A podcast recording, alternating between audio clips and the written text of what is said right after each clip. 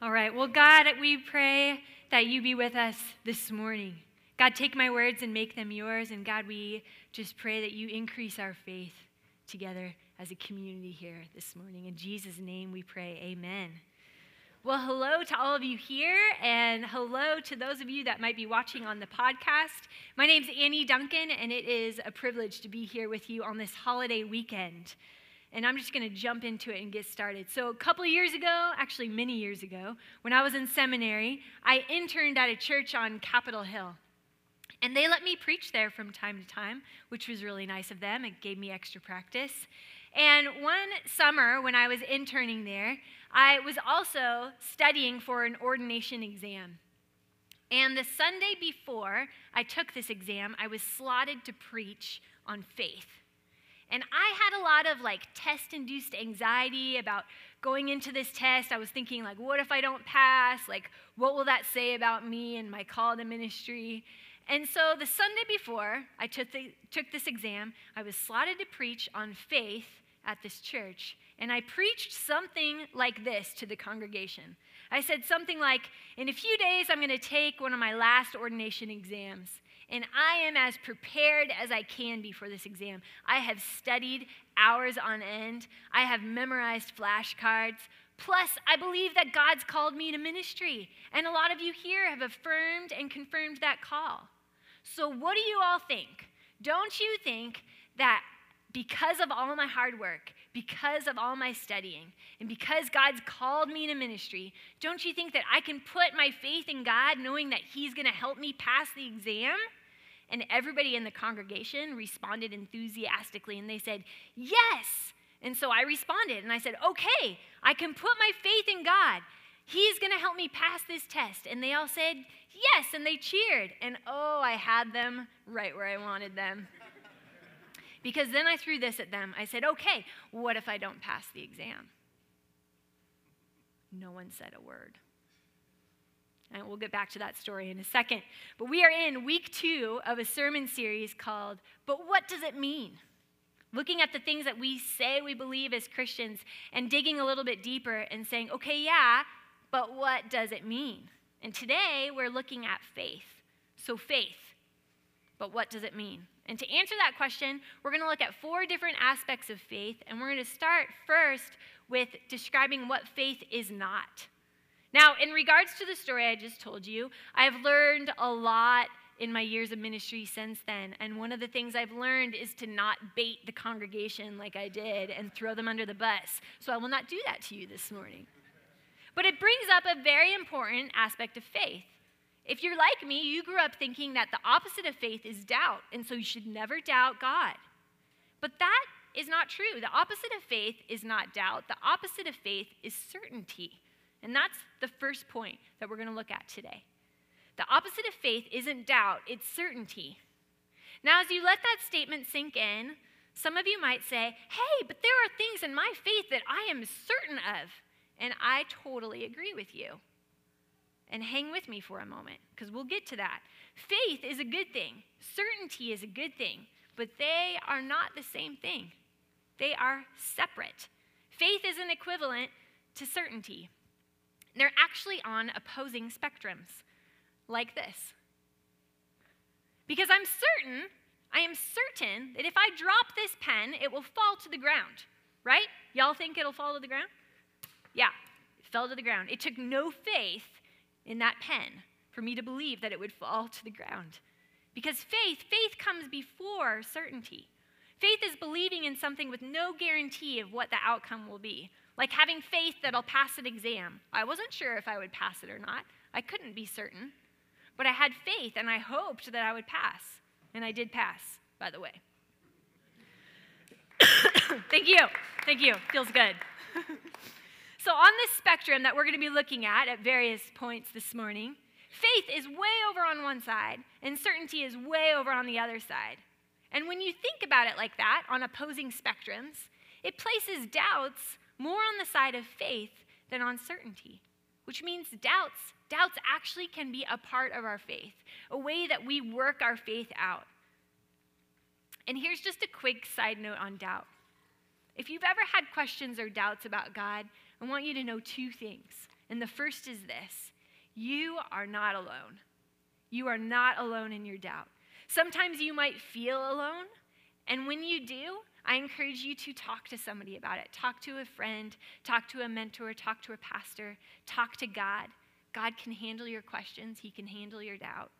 And whenever I have been brave enough to go to somebody and talk about my questions and my doubts, I realize that it's keeping quiet that makes me feel so alone. And when I talk to somebody about it, I feel a little bit better because I realize I'm not alone. They have questions too. They, their questions might be a little bit different than mine, but just knowing that I'm not alone in questioning and doubts really, really helps. So if you have doubts, you are not alone. And second, doubts are actually a part of our faith. They're the part that push us towards finding certainty because they initiate conversation about God and with God about the things that we're questioning. So if you remember anything from this sermon, remember this doubts are not bad.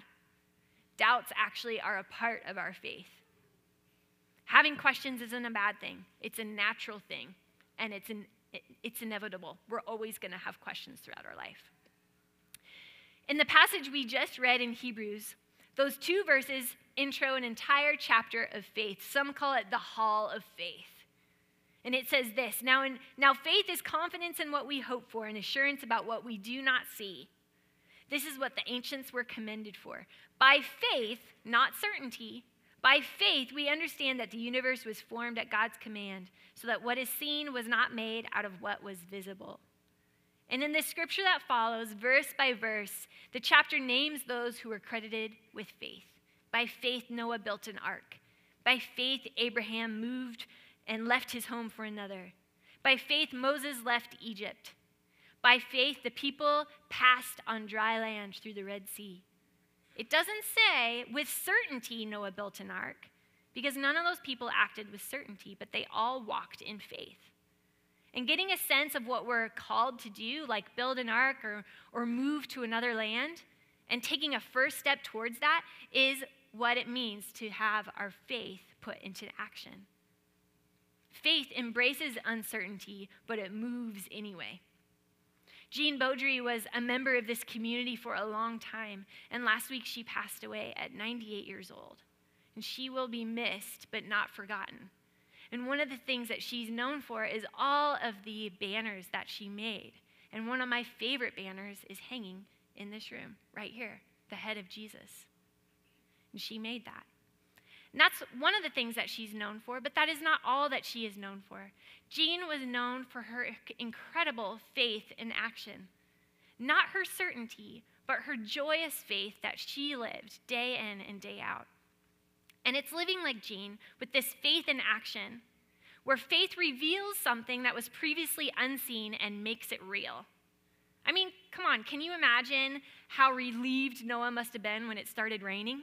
Whew! So glad that it's raining. You know, who can say that except Noah? the unseen, the flood that God had warned him about, was becoming real. So the opposite of faith is certainty. And when faith reveals the unseen and unknown to us, faith gives way to certainty. When we walk in faith and we see where those steps are going to take us, often it involves a lot of those aha moments like, oh, there you are, God. I knew you were with me. So, walking out our faith is what leads us to those things that we can put our stake in, the things that we can say, I am certain of this right here. Take Peter, for example. Peter was one of Jesus' disciples, and he understood the law of gravity. He knew, just like I took my pen and dropped it, he knew that if he took a stick and dropped it, it would fall to the ground. And he also knew that if he was going to go fishing, he needed to take a boat to float in because people do not walk on water until until he sees Jesus walk towards him. Lord, if it's you, tell me to come to you on the water. Come, Jesus said. Then Peter got down out of the boat and walked on the water and came towards Jesus. For Peter, faith revealed what was previously unseen, people walking on water, and made it real. So he jumps out of the boat and goes for it. And never mind that in the next verse he starts to sink. That's beside the point. Faith is what got him out of the boat because faith revealed something to him that he had never seen before. Now, have you ever had a moment like this? A moment where God wasn't real, and then something happens, and God becomes more real than he's ever been before? I had a moment like that when I was about 10 years old, where God became realer than he's ever been before. I was around 10 and I asked my grandpa Harvey the following question. I said, Grandpa, what do you do when you have doubts? And I asked my grandpa this question because I really respected his faith. He just seemed like he never wavered in what he believed and how he talked about God. So I asked him, Grandpa, what do you do when you have doubts? And I'll never forget his response. He didn't say anything like, Oh, you shouldn't have doubts, Annie. He actually normalized it and said, Oh, yeah, I have doubts all the time. And he said, You know what? This is what I do when I have doubts. I remembered this story, Annie. And he told me the following story. My grandpa and grandma had been traveling the U.S. as local missionaries in their RV. Their organization that they were with was called Sowers, Servants on Wheels Ever Ready. Pretty awesome. Doesn't it make you want to go and buy an RV and travel the world? Just me. Okay. and one Sunday, they found themselves at this church in the middle of nowhere, and they were worshiping there. And the pastor introduced them as U.S. missionaries. And then after the service was over, he asked my grandpa, my grandpa Harvey, if he would pray for a woman that had recently become a Christian. And so my grandpa said, Of course. And as he walked over to this young woman, he had his Bible with him and he prayed that God would give him a scripture to read to this woman that would be meaningful to her. And as he opened his Bible, there on the very last page that was blank was a scripture reference penned in the upper right corner. And so he turned to that passage and he read that passage of scripture to this young woman. And it was very meaningful to her, and he prayed with her. And then later on that night, my grandma asked my grandpa how that went, like how it went praying with that young woman. And my grandpa said, Oh, Nellie, because that was my grandma's name. He said, Oh, Nellie, it was so great. God provided me with the most amazing scripture, and he opened his Bible to show her where it was, and it wasn't there. There was nothing. My grandpa searched his Bible and he looked for that reference, and it was nowhere to be found. And he's telling 10 year old Annie this, and my eyes get wide, and I'm like, oh my gosh, a miracle happened to my grandpa. I had read about miracles in my Bible, but here I was coming face to face with somebody that God had done a miracle in his life. And my grandpa said to me, Whenever I have doubts, I remember that story because I can't explain that thing without, it, without pointing to God and saying, I am certain that God put that scripture in my Bible for me for that day. And he said, Annie, whenever I have doubts, I remember that. And until God gives you a story like mine, you can borrow that story. Stories of faith point to our certainty that God is realer than real can get. So the opposite of faith isn't doubt, it's certainty. And when we move in faith, faith gives way to certainty. And third, faith isn't momentary, it's ongoing. We've all heard the words, I've lost my faith. Maybe some of us here have said those words. Maybe some of us here, that is our story right now. And that's okay, because faith isn't a one and done kind of deal. We don't get to fill up on faith and are set for life, but faith is ongoing. And when we feel like we've lost our faith or lost what we once had, it means that we start questioning what we once believed. So on our handy dandy spectrum, it looks something like this What we were certain of, we then start questioning. We, we might make comments like, I don't even know what I believe anymore. Or comments like, I don't even think I believe in God. And that is okay because it takes faith to believe. Our questions aren't in contradiction to our faith, but they're a complement to it. And faith is ongoing, and we are going to go back and forth between the things that we're certain of and the things that we question, which is going to look something like this. which, to be honest, is a hot mess. But this is the reality of our faith an endless back and forth cycle between the things that we're certain of and the things that we have to put our faith in. And we're going to go through seasons that look a lot like that where we feel like our faith is questioned. Seasons where our faith wasn't what it once was. Seasons where our faith isn't grounded and our faith gets tested. So, what do we do when we find ourselves in those seasons? God, increase my faith.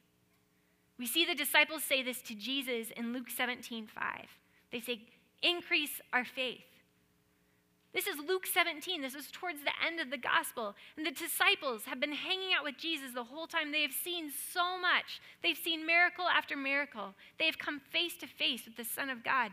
And still, they are asking for more faith. We serve a God that is always willing to give us more faith. So, wherever you find yourself today, maybe somebody that says, I've lost my faith, or somebody that's saying, I just want more faith. Here are three ways that we can go about increasing our faith, and they all have to do with relationship. And the first is this we tell stories and we listen to stories. Stories like the one that my grandpa shared with me, stories like the ones that I have now, where God's presence is with me and God is real. Or stories that start with things like, I think God might be saying this to me. Or stories that start with, oh my gosh, you are never going to believe what God did today. Stories are testimonies that we carry with us and inspire our faith and inspire others' faith. Second way we can increase our faith is we can simply pray that prayer God, increase my faith. When we are defeated and discouraged, that is the perfect time to go and pray to God, increase my faith and say, God, help my unbelief. I am beat up right now. Increase my faith in you. And third, we can increase our faith by surrounding ourselves with those that have more faith than us. If you are not surrounded by those who are full of faith, you don't even know that you can ask for more because you don't know that there is more. So if you're not inspired to ask God for more faith, you need to start hanging around different people. And that's okay. I've always been inspired by our youth here at Bell Press. They inspire me to go to God and say, God, increase my faith to be like theirs, because they get it. This is probably why Jesus said to have faith like a child. Seven years ago, I went to Sierra Leone with a group of students that were going to go into their senior year of high school. And we spent time in prayer and training before we left for Africa. And during one of our trainings, my co leader taught us how to pray for healing for those that we might encounter in Africa. And then he asked our group this question. He said, What would you do if you knew that the hundredth person that you'd pray for would get healed? And I remember my own internal response to that question. I was like, Man, that's a lot of people to pray for before one gets healed. Of course, I didn't say that out loud. But when he asked that question, what would you do if you knew that the hundredth person you'd pray for would get healed? a student immediately said, Well, I'd start praying. And that's exactly what he did. He started with our group, our training group right there. He said, Does anybody have pain in their body? And when one person said, Yeah, my back hurts, he prayed for them. And when nothing happened, he said, Well, 99 to go. and all over Africa, he prayed with such faith, knowing that the healing was not going to come from him, but it was going to come from God. And when nothing happened, he was not defeated or discouraged. He simply said, whatever number he was at, well, 89 more to go. That is faith on a journey. That is knowing that faith isn't instantaneous, but it's ongoing. So, who in your life do you see that inspires you to pray that prayer, God, increase my faith? And if you don't have anybody, I suggest that you hang out with our youth our youth here at Bell Press, our youth at Eastside Academy, because they give us a glimpse of what it means to have these questions and to walk and move in faith. So, the opposite of faith isn't doubt, it's certainty. When we move in faith, faith gives way to certainty. Faith isn't momentary, it's ongoing. And fourth and finally, sometimes faith is what you end up with when you have no other option. What we think faith looks like isn't actually what it looks like on a day to day basis. Sometimes it's not the picture perfect, pretty faith. Sometimes activating faith is just what you do because you have no other options. And we see an example of this in Hebrews 11:23 when we hear Moses' parents credited with faith. It says, "By faith Moses' parents hid him for 3 months after he was born because he saw, they saw he was no ordinary child, they, and they were not afraid of the king's edict." So Hebrews paints this pretty picture of faith but Moses' parents would have told a completely different story. A story that wasn't so much pretty as it was an act of utter desperation. And if they were asked the question, what was it like to live with such faith? They probably would have been confused and said something like, Faith? Don't you know what was going on? We hid our son so he wouldn't be murdered. And then we sent him down a river in a basket. A basket. Do you even know what it was like to get to a point where we had to let our son go like that? So you can paint all the pictures that you want, but this was the hardest thing we ever did. We weren't even sure that he would live. So don't question us about faith. Faith? That's not faith. That's just doing what we had to do because we ran out of every other option. There's a couple in this church that have been members here a long time, but many years ago they lived in Dallas. And the husband lost his job, and shortly after, he had received two job offers. One was in Oklahoma, and the other was in Seattle. Now, their family lived in Georgia, and so when, they, when the wife got news of this, she was completely distraught because she thought that living in Dallas was far enough away from her family. But Oklahoma, Seattle, that was going to take her even farther away from her family. And so she spent the night not able to sleep and crying. She could find no peace with these job offers. And during this transition, friends would often ask them, Well, have you made up your mind yet? Are you going to Oklahoma or are you going to Seattle? And one day, after being asked this question, the wife found herself responding by telling them all about Seattle, all about the things that they could do there, about what it looked like, what it would be like to live there. And after explaining all of this, she knew in her heart that God was calling her and her husband to move to Seattle. So as soon as she got to work, she got on the phone, she called her husband up and said, We're moving to Seattle. Now, that's pretty incredible. She went from not being able to sleep at night about the idea of this move to then feeling complete peace and even excitement about moving cross country so many miles away from her family in Georgia. And then when they got here, her and her husband were driving along the 520 bridge, and she looked around and she said to him, I am never leaving this place. And they haven't. They've been here for many, many years, and they have not left. Sometimes we are credited with faith, even when to us it doesn't look like faith. It's just doing what we have to do. In Hebrews 11, we hear about God calling people, calling them to move, calling them to do a particular thing, calling them to walk in faith. And in all the stories that I've shared today, and in all of the stories that you have in your particular lives, we see God still doing the same thing still calling people, still calling us to move, still calling us to do a particular thing, and calling us to live with faith. Not certainty, but faith. Jesus says to have faith. Faith as small as a mustard seed, and we can move mountains, and the impossible will be nothing to us. That's what God calls us to have is faith. Small mustard seed faith because he knows that when we start there, we will then be certain in the things that he's doing in our lives. So, as we continue to be a people that move in faith, let's encourage one another to ask questions and move through those doubts because it's okay. It's just evidence of us working out our faith. And let's continue to tell stories of how God is moving because we know that those are the stories that help us grow in our faith and make our faith come alive. And let's remember that faith isn't momentary, it's ongoing. And let's know that faith is sometimes what we're left with when we have no other options.